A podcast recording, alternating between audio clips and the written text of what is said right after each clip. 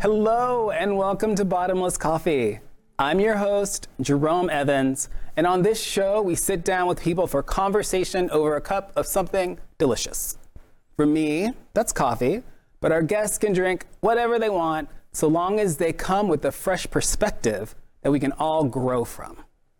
Today, we're talking with Trina Olson and Alfonso Wenker, co founders of Team Dynamics, hosts of the podcast Behave and authors of the book Hiring Revolution. The book is for sale now at hiringrevolutionbook.com as well as on Audible. Welcome to the show. Thanks for having us. Thank you. It's great to be here. Yeah, I'm really excited. And uh, a revolution, you say? Yeah. Okay, I'm interested because I feel as though uh, our current system has been working in quotes for a while now.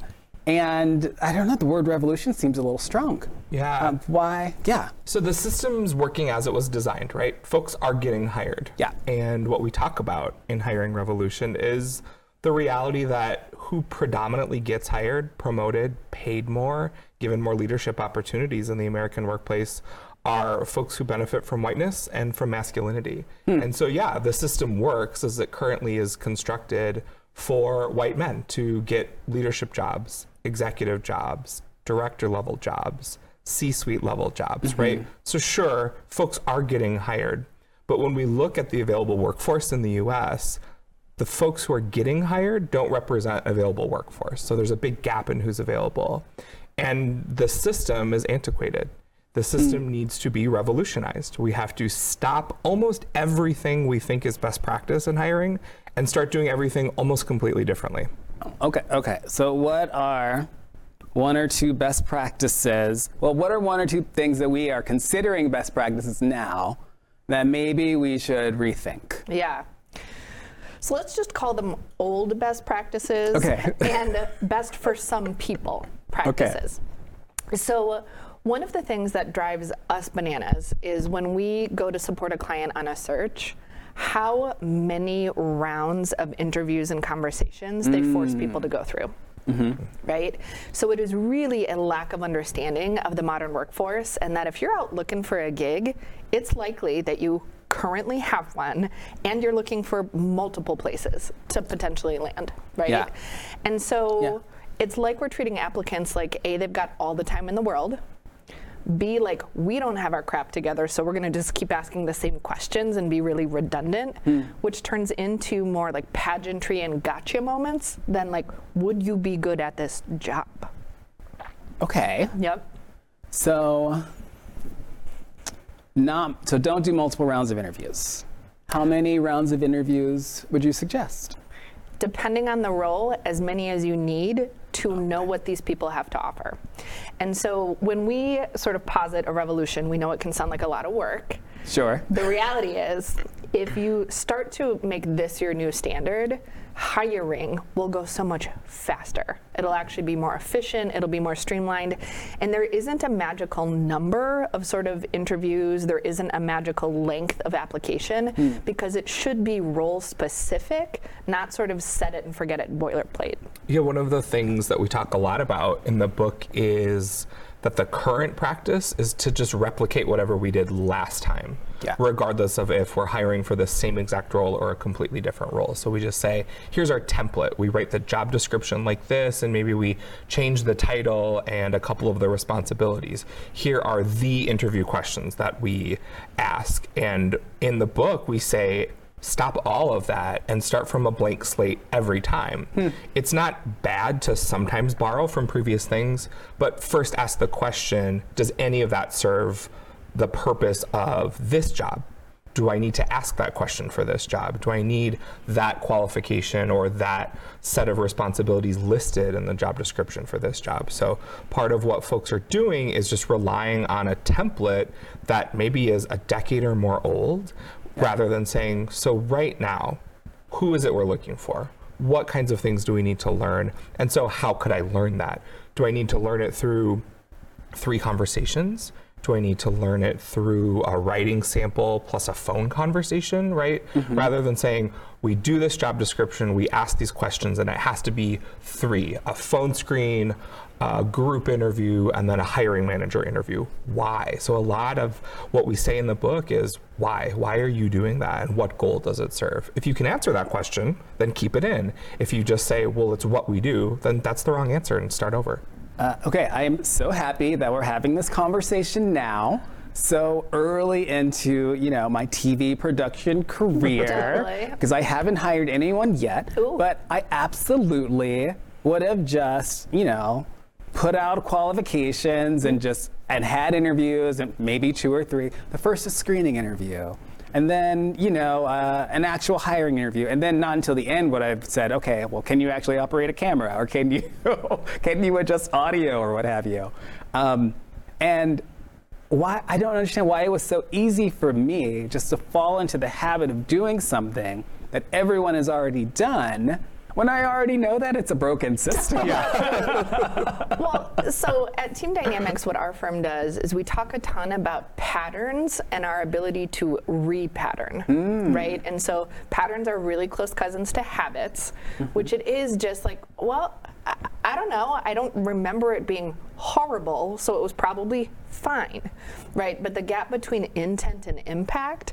is often sort of hidden in plain sight. So hmm. that idea that Alfonso and I as well, we have been a part of on the, the end of being people being interviewed and being hired. And we have interviewed people in a way that was like, why do we do that? Right. Right. So Yeah. so we've all fallen into it because it is the predominant pattern. Right. And it's what I liked about the book is that it gave us the opportunity in part one to do a really deep dive into modern workplace research hmm.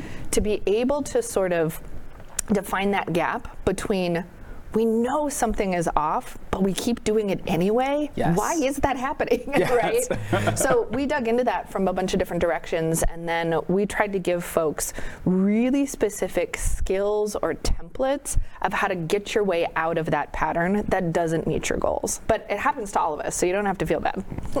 Now, you talked um, for a second, a, a phrase I think I heard was kind of the relationship between the pattern and the impact. And I feel like that's what Alfonso is getting at about how um, the system that we have in place serves to ben- benefit the people who put the system in place in the first place. is that is that the nail on the head, or is that just beginning to scratch the surface? Yeah, I think you're you're starting to zoom in on something we discuss a lot in hiring revolution, which is so many of the patterns that are created are about comfort. And when we dig into for whom, mm. right? Whose comfort is being prioritized or centralized in the current system as it's designed. When we start to look at what those patterns are, they're patterns of whiteness and patterns of masculinity. And so we create structures that say if you can perform whiteness, if you can perform masculinity, mm. you will be a more comfortable worker, a worker that's more easy to work with, someone who mm. might be seen as or perceived as more professional, more trustworthy. Um, maybe we talk about your leadership presence or your leadership qualities as being a really good fit for our organization. And so when we start to unpack all of those traditional, if you want to call them, structures, we realize they were organized around the idea that white men should be driving the economy, should be the leaders, a perception of leadership as white and masculine. So one thing, we're, we're, we're, at what five minutes, and we're don't- it's a already lot. It's a lot. We go deep right unpacking- Let's unpack white supremacy. Sure.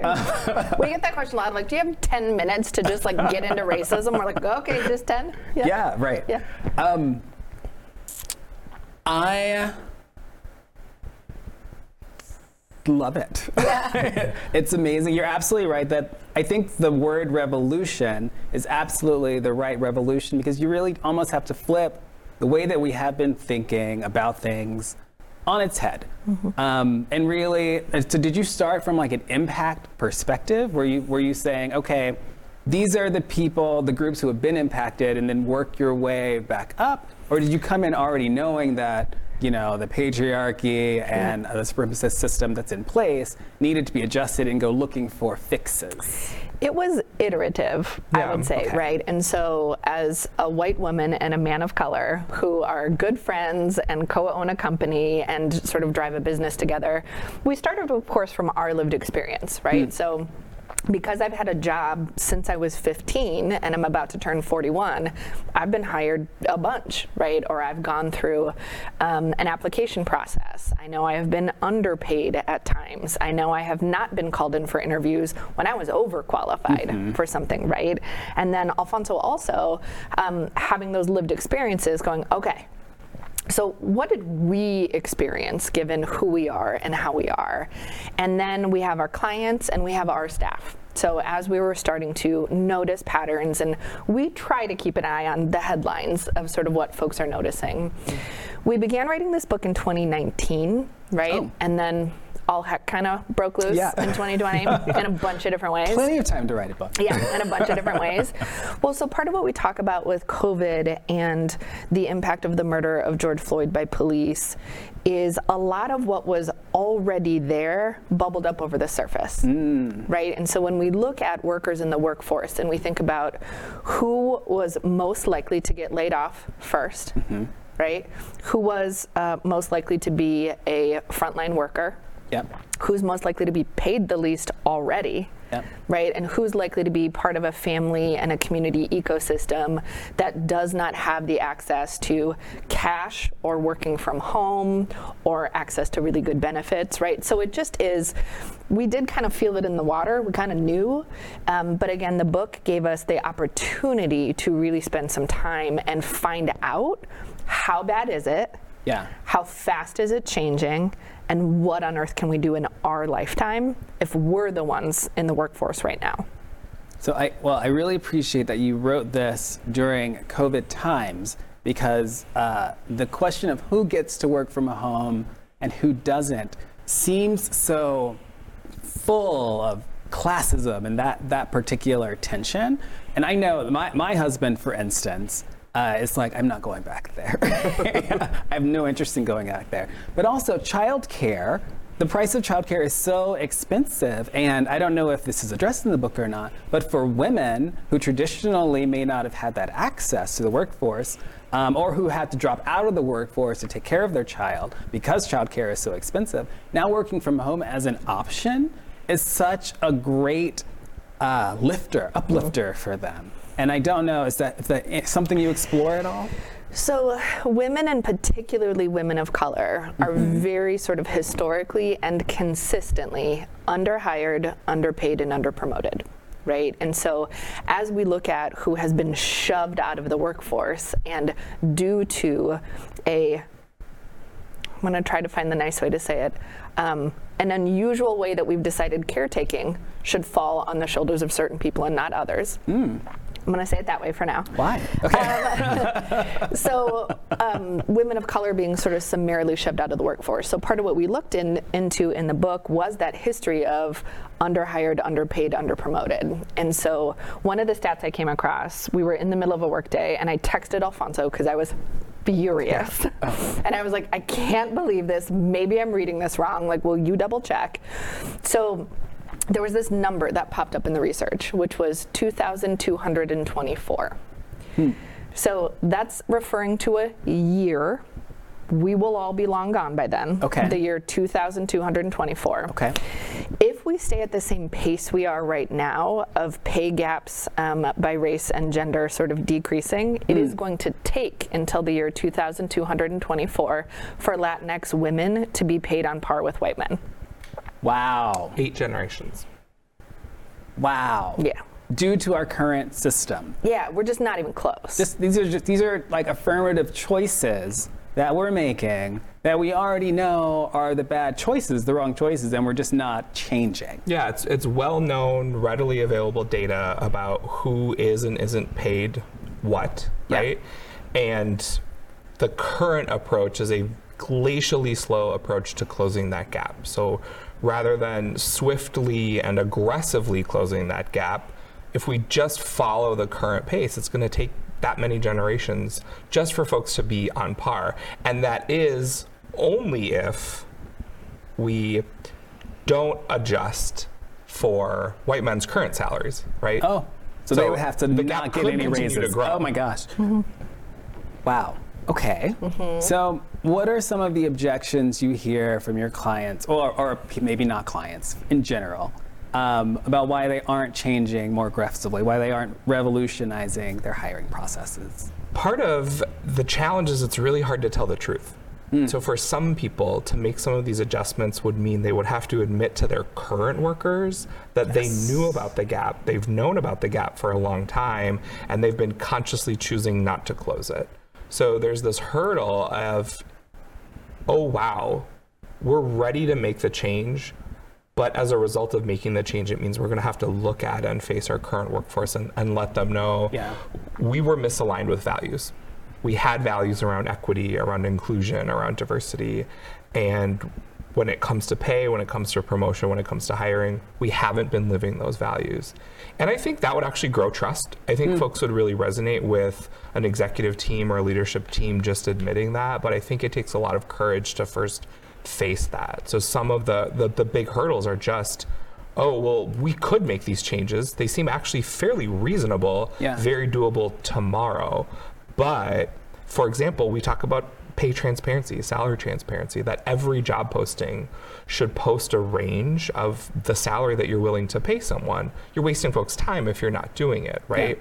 And if that's just the beginning of the conversation, you could say, We're thinking about this amount or this range. If you'd like more, we're willing to start the conversation hmm. here, right? But your current workers would see that range and realize where they fall inside of that Yeah. range. And you've got to be equipped to have that conversation to say, we're in the process of rectifying this problem rather than oopsies. Oopsies. Um, I can, it, un- unexpectedly, I can kind of see where the organization would be coming from. So if you're uh, a person of responsibility in a larger organization, where hiring and firing and moving around very often, and the, your predecessor in the role uh, was not abiding by the company's values. And you get there and you're presented with this information, and you're like, oh, now I'm the one that has to get up and like rectify the situation. Is, is it a from a place of fear primarily that people are thinking, oh, I don't want to do that? Is it the deep shame that they might feel? Is it um, a damage to the brand that they're concerned about? Is it all of the above? it's a mix for sure of all of those things. And I think each leader is going to be different. Yeah. Each leader will have their own reasons for why they are ready, willing, and able to make the changes or not. But I think what's true is how very possible this revolution is. And even for the leader to say, here's what I know about what our current challenges are, mm. and here's why and how I want to fix them, rather than fretting about what the past had been or what the reputation of that previous leader might be. You don't have to make an enemy of or create gossip around that previous leader just to tell the truth of this is the context that we're in. And guess what? It's true in all companies and it's true in mm. all industries. So we're not alone in this, but I'm going to just start telling the truth about what is our data telling us about who gets hired, at what rates, how much do they get paid, how often do they get promoted. Here's where the gaps are, and I'm ready to fix it. Right. So just Yeah. pivoting to the fix, I think saves some of what people might be afraid could happen. Certainly, if all you do is report out how bad it is without a plan to change, you're going to have more problems on your hands, right? Yes. That's why we wrote the book. That's why we invite folks to the revolution. Here's the game plan. Here's the actual tactical things you can do when you're ready to just face the truth of how awful the gaps are when it hmm. comes to preferencing white candidates, preferencing masculine presenting candidates. So you kind of outlined from at the larger organization level uh, some things that you could do. But if you are not, let's say, the decision maker for your organization, like at around what level should you be at before you're you're really starting these conversations that are company defining, I would say, conversations. Yeah, it's a good question. So we know that there's a lot of what we would sort of call champions for change um, inside of organizations, and they might be in different departments. They might have different responsibilities and they might be at different tenure, right? So when you think of whether it's the social capital or it's the expertise to sort of be heard, Yeah. part of why we wrote this as a guide and an executive resource is we literally imagine, thank you, that somebody can go into their boss's office and say, hey, I really learned that the new standard is this. Right? So that if you want to blame us, we're totally peaceful about that. You're like, we have to do it this new way. So that it's also, it just doesn't feel like you're a lone person with Yes. like a campaign. Um, because again, it isn't us against everybody who has who is our current bosses. It's saying we've clarified our values recently or a long time ago. Yeah. It is time to live our values on a day to day basis. So, how do we make sure they're not aspirational, but they're actionable? Mm-hmm. And because so many darn people get roped into a hiring process, it's likely that you can make a really big impact. So, one of the things we talk about is a lot of folks, and Alfonso has had this experience as often being the first or only person of color or the first or only LGBT person. Um, also here. Yeah. folks will just get like pulled into a hiring committee Oh, yes. right? And you're like, mm-hmm. hey, we're hiring for this job you've never had and don't understand the skill sets of, but you're black. Do you want to come hang out? Right. Right? And you're like, why am I here? Yeah. Right? But this idea that if we are somebody who is being asked to, for example, distribute a job posting, right? Because people think we have a network that's relevant, or we're being asked to serve on a hiring committee, or um, we're even being asked sort of our best thinking around how to track the demographic data that's coming in, right? So we could be like on an operations side or on a front facing side. It is highly likely that if you go through each of the tools in the book, you will be able to sort of intervene in a really meaningful way, in a way that isn't gotcha, that's not shaming, but is saying, hey, we're all in this process, and I just want to name, I'm not an expert in this job. Hmm. I've never been an IT manager before. Right? Yeah. So I'm really happy to weigh in. I'm really curious what it is you want me paying attention mm-hmm. to, because I don't know this job. Right? That's, that's great advice. I have definitely been called into those meetings before. And, you know, as the black person, as the LGBTQ person, I feel a responsibility to be in the room to make sure that if someone who looks like me or acts like me or makes similar choices to me, uh, lives a similar life to me, is at the table, then they are given a fair shake. But I don't always know what I'm doing. You know? and, and here's the thing we say too. So for your men who are watching, um, you better be looking out for women, whether or not women are in the room, right? And for white people, we have got to be thinking about race and racism, whether or not a person of color has been invited into the space.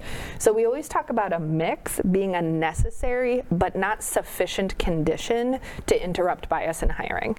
So we also can't just like twiddle our thumbs and wait Yeah. till the you know exact like cast of characters is here. Right. Yeah. Right. Well, and we've been having this conversation a lot lately that in in this moment when so many people are whether they're waking up to or getting newly engaged in activism and understanding sort of injustice at a bigger level hmm. that that awareness that they've developed, they bring it to work and then they feel really captured in the enormity of problems. So they sit at their desk or maybe they're at home sitting at their desk hmm. and they start thinking the CEO or the C-suite or the chief human resources officer. So they they strip themselves of choice making and the book invites everybody at every level, regardless of race, gender, etc., to say, what are the choices that I make? Hmm. So I do get to talk in that meeting. And so I can, like Trina said, bring the book and say, hey, I'm thinking about this data point or this tool. Or you pause and you say, oh, I'm the person that types up the interview questions. So I do have a hand in how this is going to play out. I could replicate what we've always done, Yeah. or I could say, hey, I tried some new questions. What does everybody think about them? I got them from this book, right? Oh, I am the person that is a recruiter. Maybe I'm a junior recruiter and it's just my job to compile a list. I could do that list compiling in a different way. And so I think part of it is this responsibility where we can think about injustice, discrimination, workplace bias as so big mm-hmm. and someone else's fault because we watch inaction at an executive level or a C suite level. And then we then replicate that in action which is actually ah. counter to the things we say we want. But we're like, oh, it's so big, so I can't do anything, rather than saying it's so big, I've got to do something. And I think, and I'm not sure if this is related to, to this point, um, we're kind of living through the great resignation that seems to also uh, go hand in hand with COVID 19 and workplace culture. And I wonder if for some people, it's not just that, oh, I can't do anything about this. It's, okay, I can't do anything about this. I'm leaving. Yeah. you know? Yeah, I part of why I'm excited that the book is hiring specifically is we want to remind folks that there are choices to make. Mm-hmm. Right? Are you choosing to stay in the gig that you have? Right? Are you feeling called to something else? Are you talking about transitions internally and externally, not as sort of naughty or bad or disloyal? Mm-hmm. But that idea that as we're thinking about hiring from within and professional development and options and opportunities, um, you know, there are definitely waves of folks saying, I want meaningful work. I want work that feels inside of my integrity. I want work I feel proud of right? And so that idea that a lot of folks through sort of self-reflection and circumstance are saying, you know, this doesn't feel good, I have more to offer, right? And that's part of what we talk about a lot is that way too often we talk about hiring across race and gender as like hard or mm. a pain in the butt. And the reality is, it is both a business and moral imperative. So if we think about teams that are gonna outperform, homogeneity is not the birthplace of innovation. Yeah. It never has been. Yeah. Right? So, this idea that if we are focused on the assets of what happens when people with different vantage points, different lived experiences, different networks, if we start and kind of like do a 180 paradigm shift of this will make us better, we're not just like doing this to be nice. I love it. I, I think I'm officially sold on the revolution. Great. Welcome. Thank, thank you yep. very much. Yep. Um, we are going to take a quick coffee break. And when we get back, I'm wondering if we can talk about some personal stories of your own workplace experience, because I've got plenty. Sure. We'll be right back.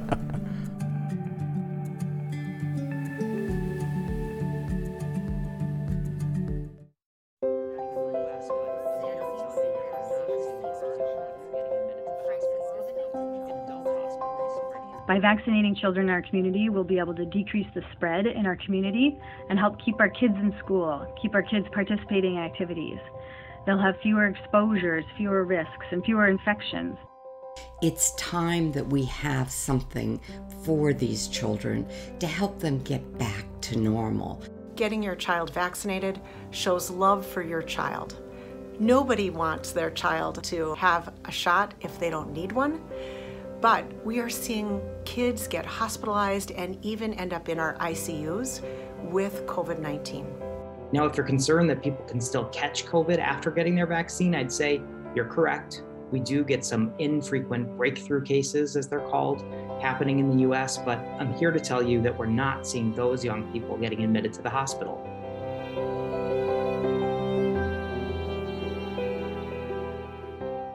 The vaccines we have are safe and effective. We know that children have suffered from COVID 19. They get sick, sometimes they end up in the hospital, sometimes they recover, but end up with long term symptoms, and sometimes they even die from a vaccine preventable disease.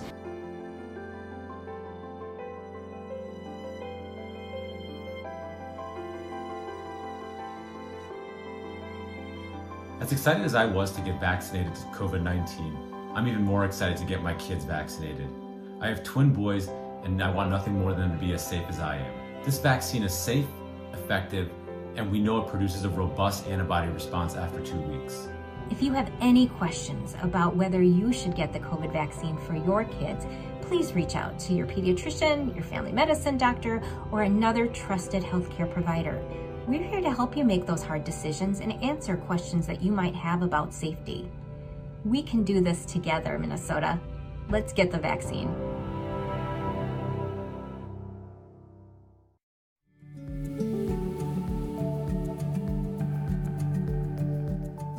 We are back with Alfonso Wenker and Trina Olson of Team Dynamics, talking about their book, Hiring Revolution, now available for purchase online at hiringrevolutionbook.com and on Audible. So uh, let's get just a little personal. What is it that made you want to dedicate your careers to workplace culture? Because this is a lot of hard conversations, right? Uh, it's a lot of dealing with sexism, racism, all of the phobias. Um, what makes this meaningful work to you? My enthusiasm around this work really goes back to college. I was really tokenized on my college campus relative to being third generation Mexi- Mexican American, being a queer person. And so I just got put on all these committees. Mm. Uh, mm. The student affairs professionals at my college just if they could find me and there was a committee, they would put me on it. And at first, that was really exciting. And then it got overwhelming. And then I realized that I was ill equipped, hmm. that I was being tokenized because it felt good to them to have my face or my voice in the room, but no one had given me the tools or skills to really understand how organizations work um, how their structures reinforce systems of dominance. And so mm. I just started researching and I started looking at community organizing and I started looking at theories of systems change and how does power work and how do institutions interact with the people that make them up. And yes. so it was this curiosity that I had about like if I'm here and I'm supposed to be about change, um, maybe I should understand how change happens. And so that led me into doing student organizing work around LGBT issues all around the state. And so for me, it was really that experience of tokenization and saying, like, oh, they just want me here, but I need to understand how change works. Mm-hmm. And I just stayed hungry for it. And that's been sort of a through line in my career for me that when I look around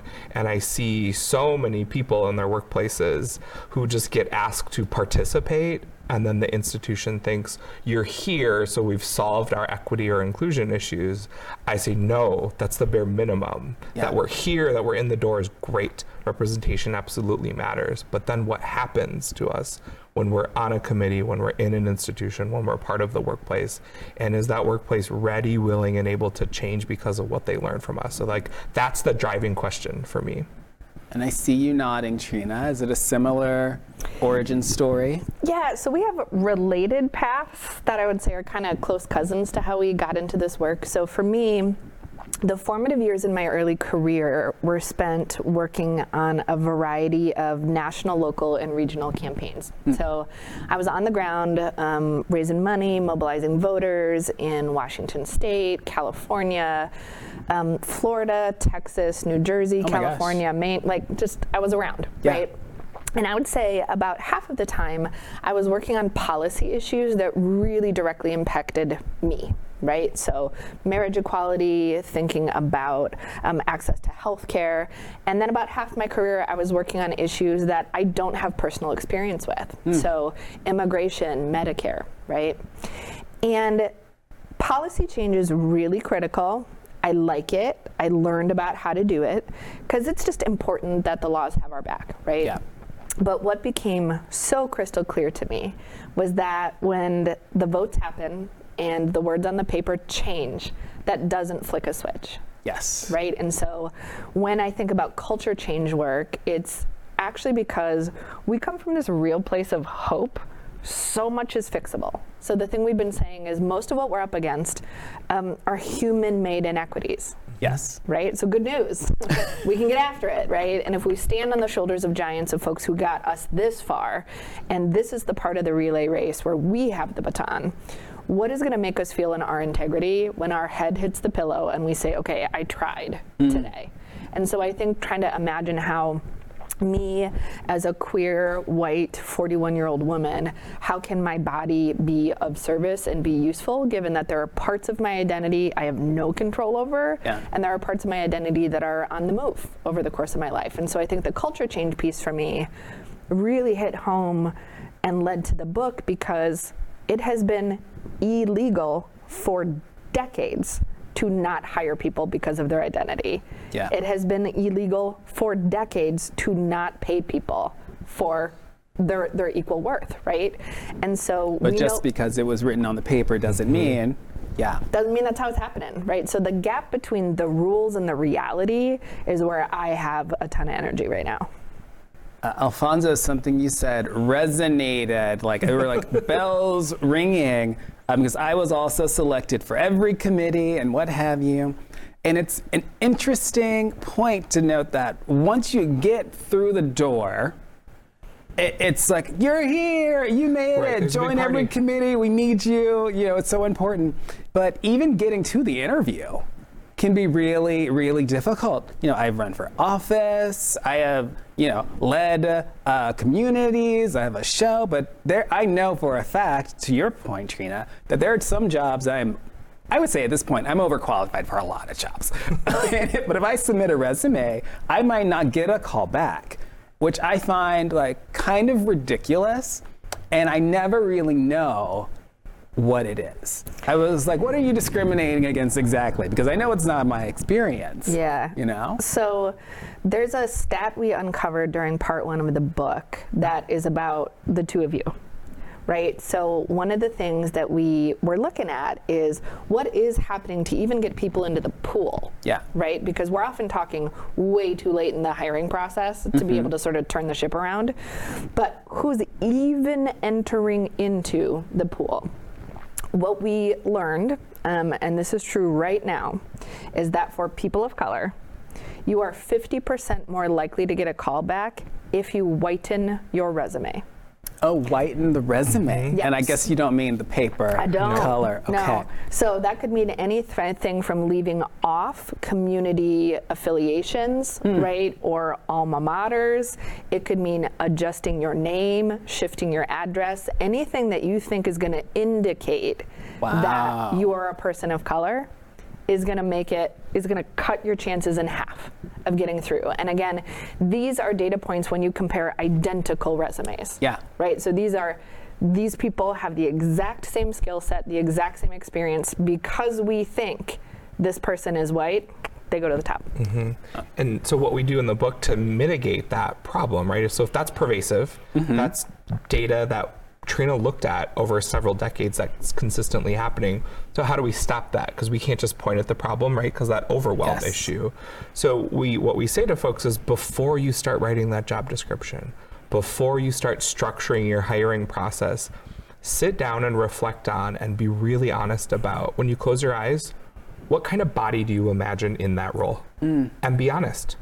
And we do this exercise. Okay, close your eyes. I'm going to say doctor, lawyer, police officer, paramedic, hmm. CEO, CFO. And who do you actually imagine? And if you tell me that you don't imagine any kinds of people, you're lying to me. Yeah.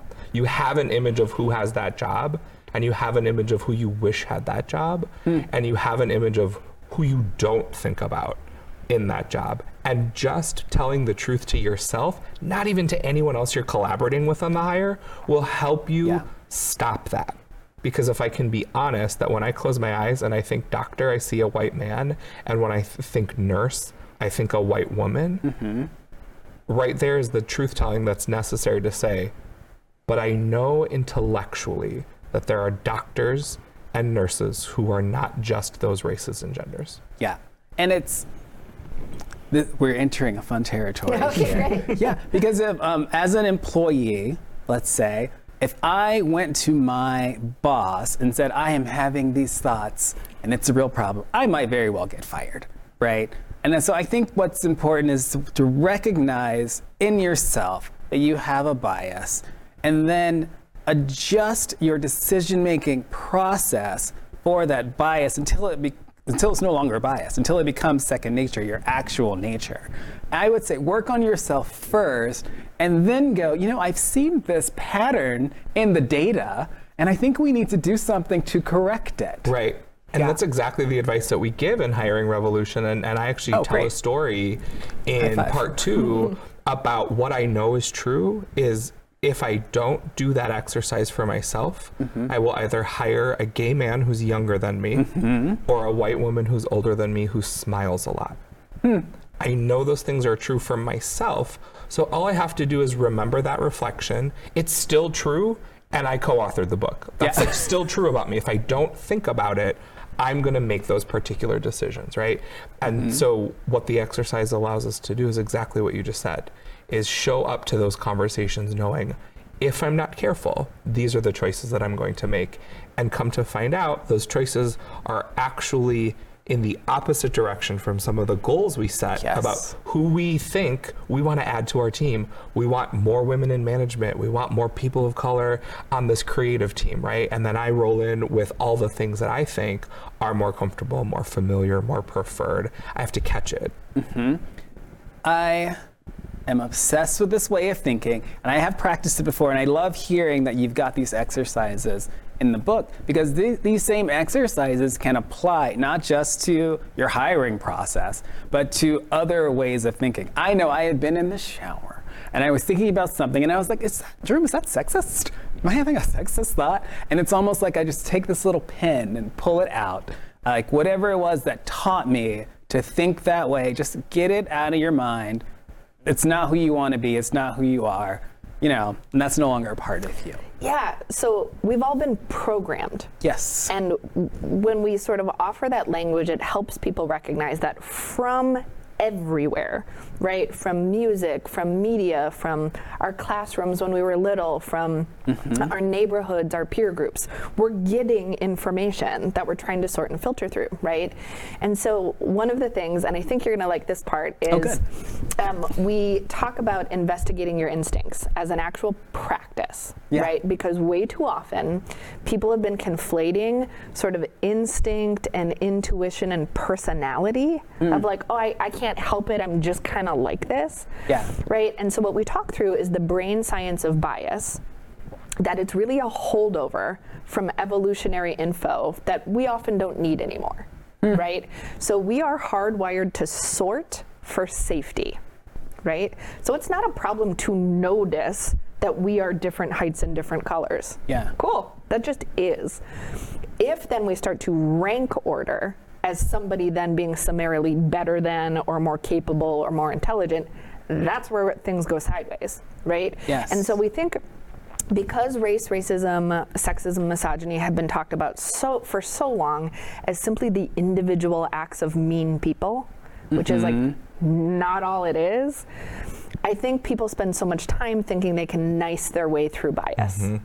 Right? And the reality is you cannot control your reactions, you can control your responses. So like you said, you didn't decide to have that thought in the shower. Yeah. Just showed up. Right? Yeah. Same thing. I'm in a car and it occurs to me to check if I've locked the door. Why does that occur to me sometimes and not other times? Hmm. Right? And so that idea that we have all of this imprinting Yes. and some of it is a big pile of lies. Yeah. It is here's whose body is scary, here's whose body is less capable, right? Here who here's who is less able. So like one of the things we also talk about because we have all these stories from our clients, right? Is if you think of the um, concept of hiring somebody who would be a strong leader, and you just like imagine strong leader. Do you picture a woman who's five foot two, right? Who's Laotian? You're like, yeah, I see that body and I think strength, Yeah. right? So that idea of like, you are going to miss out unless you take the time to slow down and go, where do these instincts come from? That he just feels like a leader to me, mm-hmm. Right. Right? Or he has leadership presence, and you're like, guess what? You didn't control how tall you got, right? Like, and the scientists are really clear, not related to intellect, right? But we keep conflating sort of like qualities and, and characteristics with ability, and they just don't go together. So we have to do the work to disentangle um, and to be honest, right? And to just be able to say, yeah, this is who I'm a comfier around. Given our goal, do we need somebody to fit in or stand out? What are we trying to do? Are we innovating or do I need replicas of people? I really um, appreciate that. Oftentimes, once you get to a certain level, you walk into the room, you're like, "I got this." You know, I, uh, I I've nailed th- nailed this question. I nailed this uh, interview process. I've hired the right person, and it, you get to a point where you think that you've already considered all of the possibilities, you're an expert in the role or what have you, and there's just a lot that you don't know that you don't know. And what I'm kind of hearing from you is in this book, Hiring Revolution, you will find some information that you didn't know you didn't know, but that will make you better at your job and that will make your company more competitive in the uh, industry. Yeah, absolutely. So, so much of the book is about introspection. Hmm. It's about planning. So, before you begin to do your outreach, your recruitment, the posting of the job, make a plan, right? And then do some intense, specific, authentic relationship building, not mm. I'm going to put this posting on a job board. And then move into, well, what do I actually need to know from this person? So we recommend that you get rid of using resumes. Oh. Because the resume very rarely tells us what we need to know about what the person's capable of. So is it that I need to ask a series of questions and have them fill out a questionnaire? Is it that I need to have them give me a list of different skills or capabilities that they have? So if someone were to say, I was the finance director at XYZ company, well, I don't know necessarily if they can do the level of math I need them to do mm. for the CFO role that I've just posted for. Maybe they were the finance director, but I don't know by that job title, did they supervise people? because the CFO role is going to supervise five different people yeah. who have a director title. So rather than a list of jobs and job descriptions that people have had, maybe I need to know what some of the things they've done are. Is there a particular kind of public speaking this role will have? Actually, what I want you to do is submit a three minute video of you giving a talk oh. because you're going to be our press secretary and primarily you're going to be speaking in public, right? So, really thoughtfully thinking. So, it's all this introspection of, well, what are the assumptions that I have made? And at every point in the process, stopping before you just replicate whatever it is you've done in the past before. So, I'm assuming that if I uh, institute the process laid out in the book, then I will end up with employees, uh, a, a, team that's a bit more diverse than it currently is. Um, is that just enough to just have a more diverse team? Or does it, is there more work after the fact? It's a good question. So our um, perennial question is diverse in what way? Okay. Right?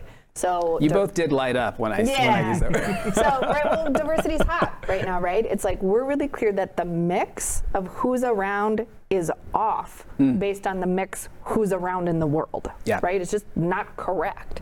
So we're leaving top talent um, out of our process and we're filtering whole kinds of people out, which is a problem, right? Mm-hmm. So, absolutely, if you follow the hiring revolution process, we believe you will finish each search really proud so it's not going to necessarily. I love that. It's not. We just want you to feel good at the end, right? Because you'll think, yeah, I did consider a wide range of people. Yeah. I was listening to folks across tenure, across sector, right, across religion. Like I was getting a sense of their assets because what we talk about is somewhere fairly early in your process, you're talking to a pile of adults who could all do the job. Mm-hmm.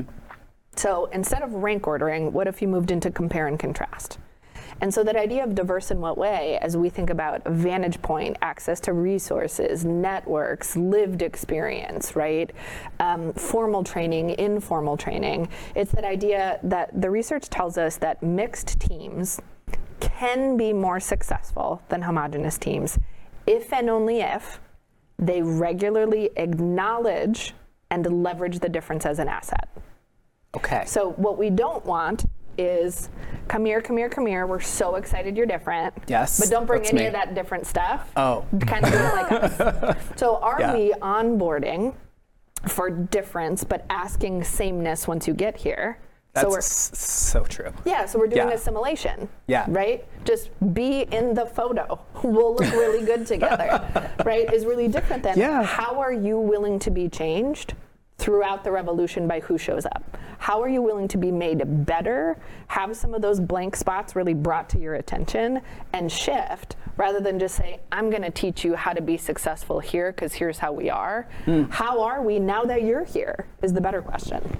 And I want to put a really fine point on something that could be implicitly assumed for any of you who are watching. Talk to them. the goal of the revolution isn't to stop hiring men and white people. Yes. The goal of the revolution is to stop having processes designed for men and white people to be more successful. Yes. So the whole point of hiring revolution is the current process is set up so that men and white people can be more successful, get more jobs, make more money, get promoted more often. So the revolution says, what if the process that we all move through mm. Doesn't assume that whiteness and masculinity are the best kinds of ways to be? So we're not saying yeah. don't ever hire white people and men again. Yeah. But we are saying stop creating processes where white people and men are just going to win every time. I will echo that. My husband, my husband's white male, so you love I, him. I do need him to be employed. For sure. Nope. Oh my gosh, this has been really fantastic. Let's say we take one more coffee break, and when we come back, um, we'll just make sure we've hit on all of those finer points before we let our audience go. Cool? Sounds great. Awesome. We'll be right back.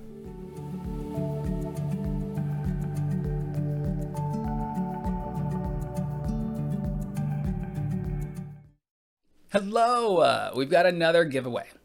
The state of Minnesota is giving out $200 gift cards and a chance for $100,000 scholarship to eligible Minnesota families. Here's what's up. The state of Minnesota is encouraging Minnesota families to get their kids aged 5 to 11 years old fully vaccinated against COVID 19. Now, typically, Minnesota has been leading the country in vaccinations, but right now, three months into eligibility, only 25% of Minnesotans aged 5 to 11 are fully vaccinated. Now, we know that the vaccines protect against severe illness and hospitalization.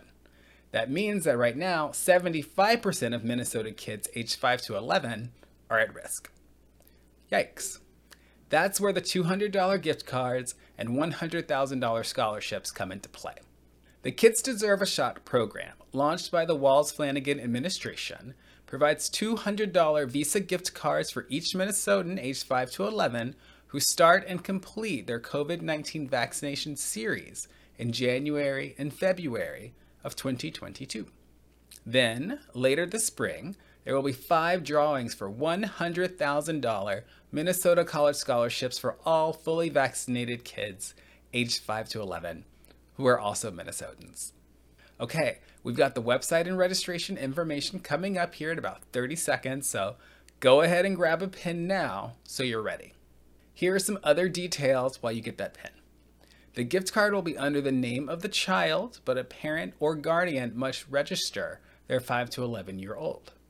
For the $100,000 scholarship, the 5 to 11 year old child will be named as a beneficiary on the Office of Education sponsored Minnesota 529 account. And registration is easy. Parents can fill out a basic form to verify their child's vaccination and provide contact information to receive the rewards. Here are the websites for registration. Minnesotans can learn more details about the program and register at mn.gov slash COVID-19 slash vaccine slash vaccine dash rewards slash kids dash deserve dash a dash shot. To learn more about the vaccine for kids, visit mn.gov slash vax for kids. That's V-A-X for kids. We've also got those links on our Facebook page, facebook.com slash bottomless coffee show. That's a little bit easier for me to say. Okay, let's get back to the conversation.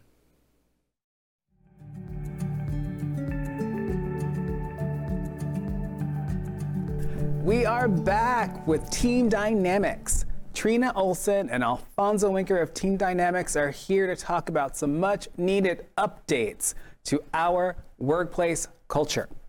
Their book is called Hiring Revolution and it's available now at hiringrevolutionbook.com and on Audible. This conversation has been fantastic. And we're glad. Yeah, good. I'm also glad. Everyone's glad.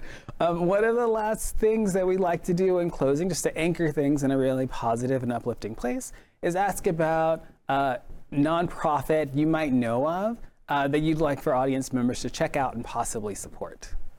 Yeah, so we're really big fans of the Black Visions Collective. Last summer, Okay. during uh, all the uprisings following the murder of George Floyd, our company, along with some other colleagues of ours, moved several thousand dollars to that organization to support the organizing that they're doing within Black, queer, and trans communities. So it's Black led, it's queer and trans led, and they're really focused on liberation. They hmm. too are revolutionaries, and we're really excited about their work that they are doing around public safety, the work that they are doing around the opportunity for fair wages, the work that they're doing around access to public accommodation. So uh, we get really excited about the various campaigns that they're waging, and any chance that we get to support their work, amplify their work, uh, we want folks to take a look at Black Visions. Black Visions Collective. Received. Received. And then, um, oh my gosh, Hiring Revolution, hiringrevolutionbook.com. Is there a final message, anything from the conversation you want to make sure our audience takes back with them? I want to make sure that folks know this is just so doable. Yeah. Right. And so we wanted to share all of our secrets because they weren't secret of exactly how we build our team. Right. So in real time, we didn't put anything in the book that we haven't ourselves tried out. Hmm. Right. So we want folks to know that, you know, we work with over 70 organizations across 11 industries. Folks are putting this into practice all around the country. So the idea that we know it can feel really easy to think there's nothing I can do. I'm not a lawyer, I'm not a judge, I'm not a mayor, I'm stuck. Yeah. Right. And so many folks in the workforce are having these big conversations about the future of the workforce, what it's going to look like to rehire in really big batches. And so it's just this reminder, not in a Pollyanna way, like it's going to be easy, but um, it's super possible. I love that. We close the book by really talking to all the revolutionaries who are reading it. And we talk about the responsibility of revolutionaries. And one thing that's true is that status quo doesn't look for a revolution. So no one's going to come up to you and say, I give you permission to engage in the revolution. Yes. So it's really your job as a revolutionary to pick up the book and start implementing the steps that we outline because if you're waiting for someone to invite you to do it, they're likely not going to. So it, we really leave with underscoring what Trina just talked about that it is possible and it's possible because you start doing something. That is fantastic and a brilliant place to close our episode. Hiring Revolution. Let me hold it up one more time. Thank you very much, Alfonso. Thank you so much, Trina. This has been fantastic. Thanks, Jerome. Thank you. Yeah.